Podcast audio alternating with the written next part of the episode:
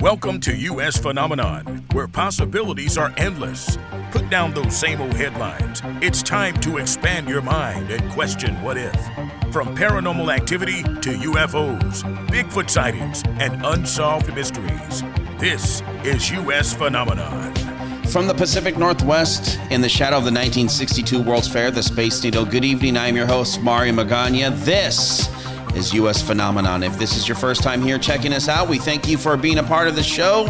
If you're a returning friend, we thank you for hanging out with us again. You can always text us or call us 24 7 on our U.S. Phenom hotline at 775 990 5151. Tonight, we talk about what everyone likes to say was the first big UFO encounter, Roswell. But we tonight are going to talk about something that happened in the Pacific Northwest back in 1947. Our guests are no strangers to the paranormal world.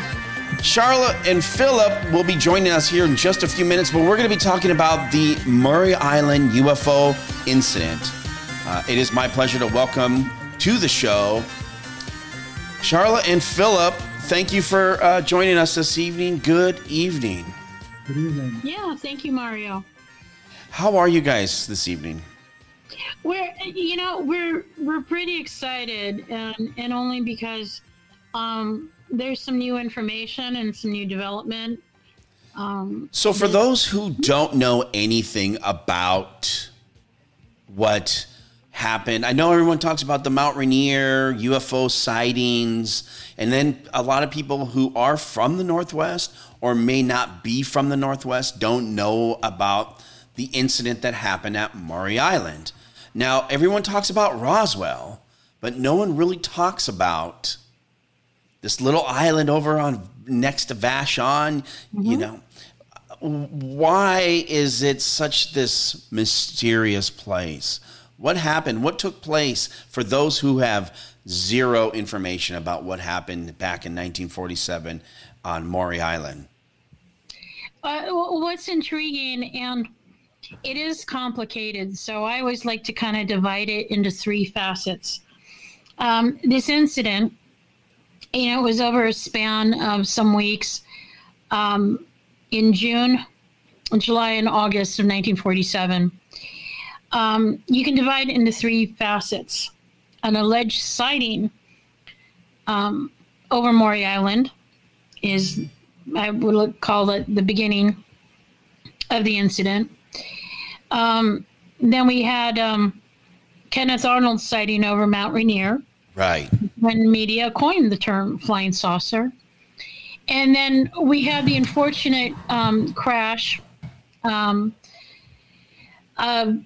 and subsequent deaths of two military officers um, flying back to their Air Force base um, on August 1st, 1947.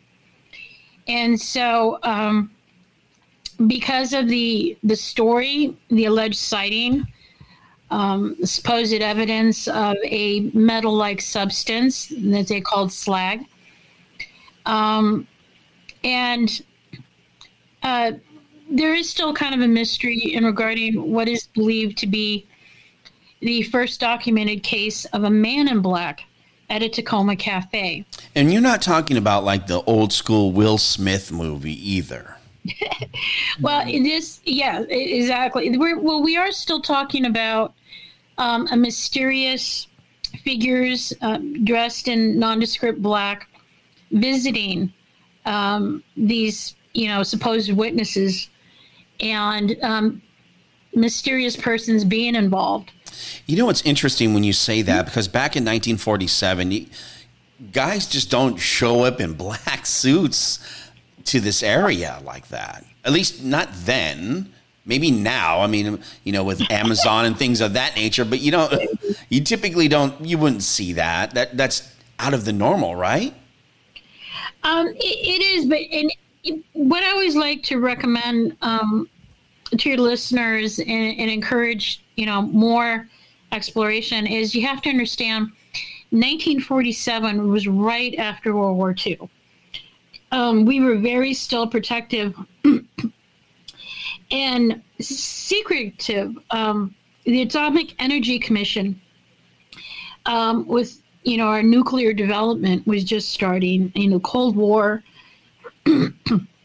had just begun, and um, you kept things very quiet as far as technology and development. And it is believed in some part that these men in black who were out there trying to kind of quiet witnesses may have been part of that. And so I, I always like to encourage people when you look back at this incident, and it is a local uh, mystery, is you know you have to put it in a context of um, our our veterans, our soldiers had just returned from World War II. We were very anxious um, what was going on in our skies. We were always looking up. Um, as we know, Boeing was developing in the area. Yeah. And it's interesting because when you think about that, uh, during 1947, that time period, uh, yeah, um, I mean, a lot of the younger generation just don't know anything about duck and cover. And we did a show previously yeah.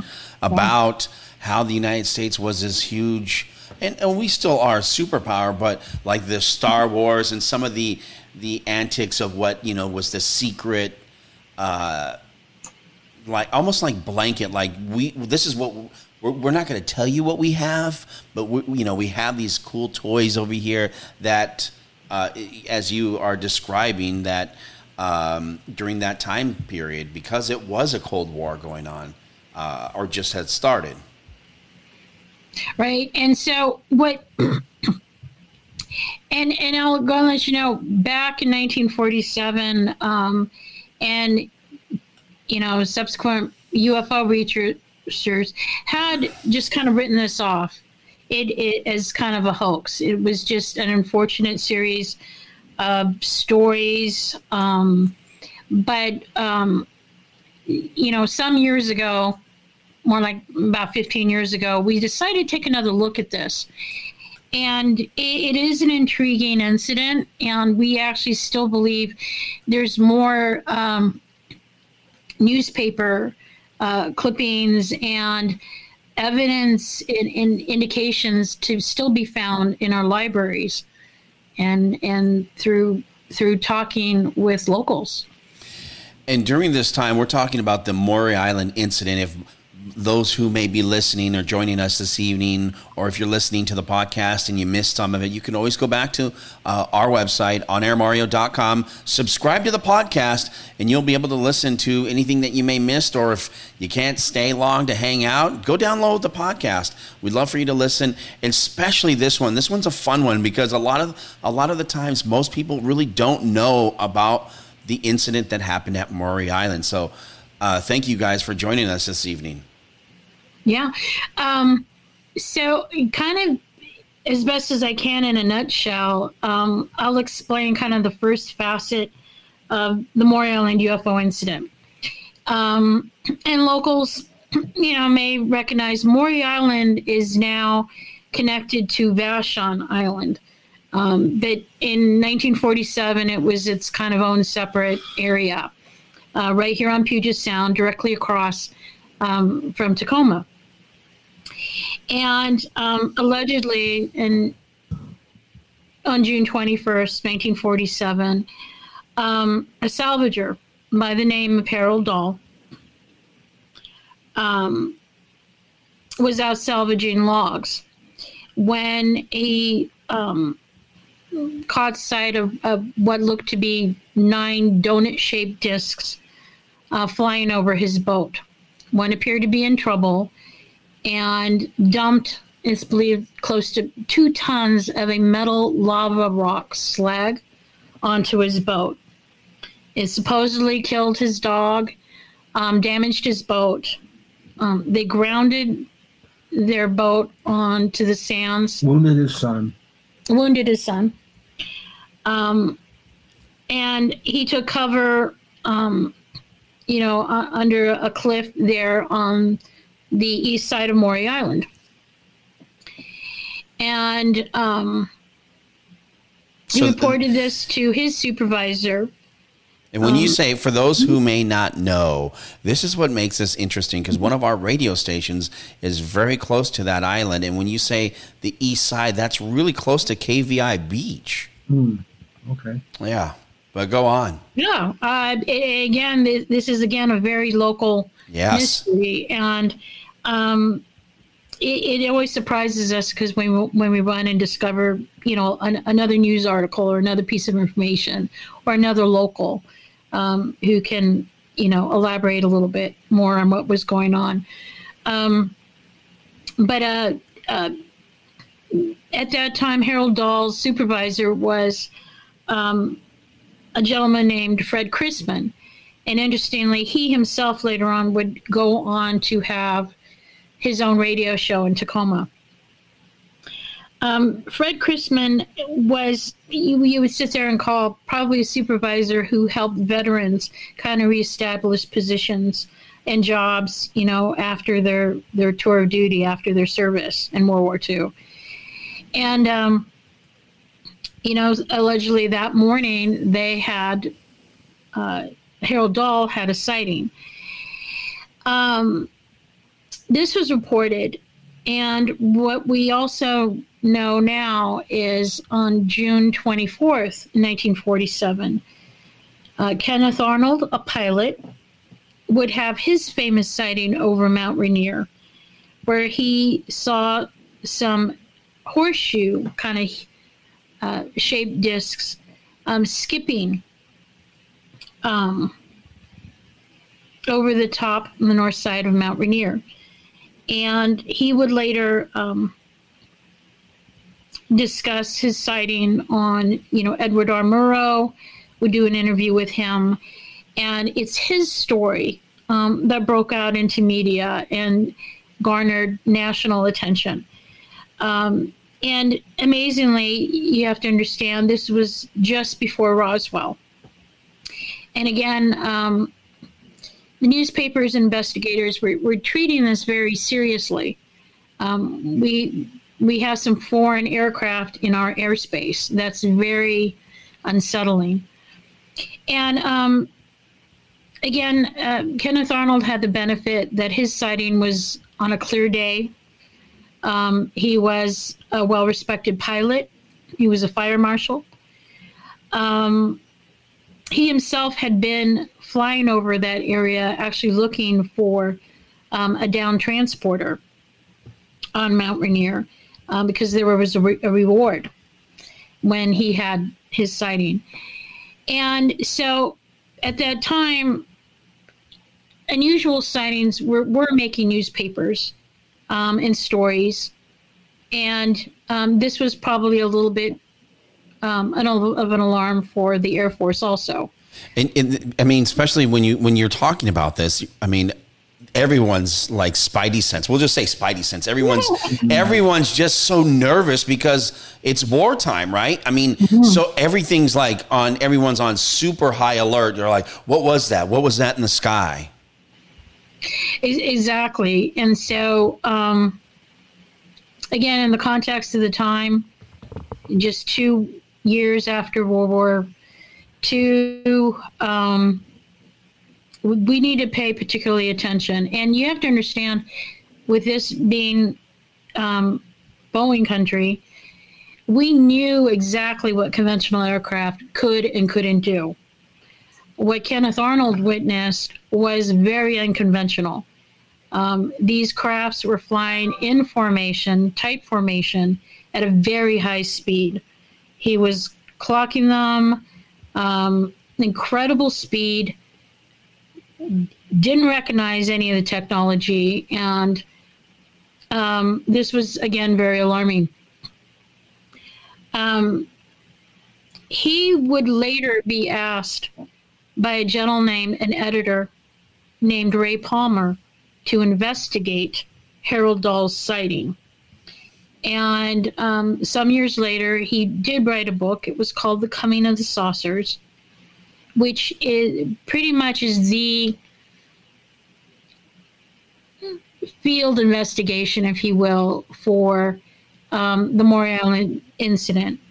Um, he wrote it pretty much in first person, and you you are with him as he goes to investigate and interview Harold Dahl, Fred Chrisman, and he actually flew into Tacoma, stayed at the Winthrop Hotel, and um, still there, by the way. Yeah, and um, would be there and actually would call in the Air Force to also continue to investigate this alleged sighting. Um, I'll just kind of mention briefly the, the third facet is um, two military officers, they were intelligence officers, um, flew in from Hamilton Field, Captain Davidson. Um, and they would uh, talk with Kenneth Arnold, and they had to rush back to their their air base because the following day was actually going to be August 1st, 1947. Um, the very first day the Air Force came into its own and separated from the Army. Um, and so they were there for a very brief time, and they left close to about 2 a.m. in the morning. And uh, they supposedly took back um, a, a cereal box, if you will, full of this mysterious black lava rock slag. And on their way back, unfortunately, their plane crashed in Kelso, Washington. Um, that made the papers, and and it was just very unfortunate. Um, I just I find it so fascinating the story with the different levels that this story really presents to everyone. Uh, we're talking about the tonight. We're talking about the Maury Island incident. The uh, and there's so many different levels with this. And the thing that I listening to you share these stories with us this evening, the one thing that just keeps throwing out my head was maybe the Air Force was a part of some of this experimental uh, crafts. But I mean, and then the, the two guys die. So I mean, or the plane crash. So it just it, it doesn't. It, it's uh, part of the conspiracy, just like anything else. Makes you makes you think. You know, like what happened, why. Uh, it, you know what? Okay, so my my head says, okay, well, it couldn't have been military and if it was, you know, or was, you know, was it military or was it UFO? And the UFO knew that they had, like, somewhere from wherever they came from said, oh, they have some of our goods. Let's shoot it down. There were rumors that it was shot down, actually. Interesting. Is it just to me, uh, especially in that time frame, mm-hmm. how you know we talk about the the heightened alert of everyone's senses, but is it a coincidence that the plane crashed? You know. Well, it, it again, um, it, you have to understand the, the plane was uh, a modified bomber. Okay. Mm-hmm. Um, there could have been various causes. Um, we have received the, the official Air Force report. Um, it was the left engine that caught on fire. Um, and you, there, there's a lot of theories and speculations, but you know what we do know um, is Captain Davidson very bravely. Um, we now know steered the plane away from the populated Portland area and um, into more of the remote section of South Washington um, before the plane crashed. Um, and um, Brown actually helped um, a military staff person with his parachute and actually shoved him out the door um, before um, he tried leaving the plane. Um, so, two very brave officers, and re- regardless what you can speculate about um, the objects they were carrying or even about the investigation, um, they were doing their due diligence and responsibility in investigating, again, at, at the call of uh, Kenneth Arnold, to responsibly investigate um, unusual craft in U.S. airspace, and um, that they what's what we're looking at is you know they took these sightings seriously enough to go um, literally fly out at the last minute and interview these people and um, then after this incident this is where you're, you're first going to be seeing the military just kind of almost close down and treat um, sightings differently.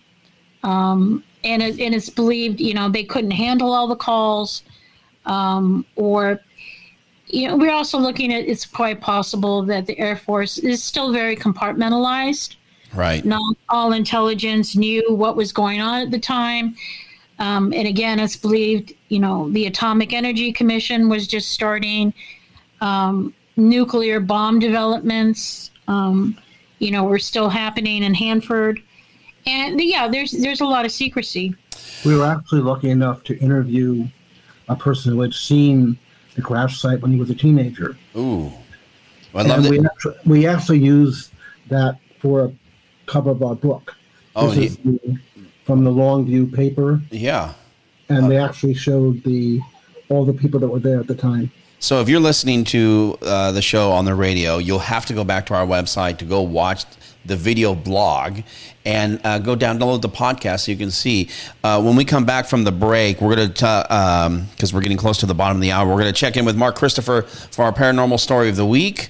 We're going to continue talking about the Maury Island incident with our new good friends here, uh, Charlotte and Philip, who will continue to break this down for us. For those who may not have the slightest inclination that anything ever happened with UFO sightings, although I've heard from multiple people, like uh, different people from the MUFON, uh, saying that the Northwest is the home and the hub for the most paranormal activity around. Let's go to the text phone. Let's go to the text. Let's go to the U.S. Ph- Phenom text hotline at 775 990 5151. James from the 253 says, Love this story. Can't wait to hear more about it. Uh, if you want to find out more information about this, if you missed anything, go to our website, onairmario.com, or subscribe to our podcast to listen to this and all the pertinent information, including the book. Link will be uh, available on our podcast. Do you have a story that you would like for us to cover? Mark Christopher's got our U.S. has got our paranormal story of the week. That's up next. And we look forward to hearing about that with everything that's been going on since we all just recently time traveled ahead by one hour. Are you excited that we're going to go away from switching back and forth? Are you excited about that? Well, we'll, have to have someone come on to talk about that here in the near future. All right, we'll be back. You're listening to U.S. Phenomenon.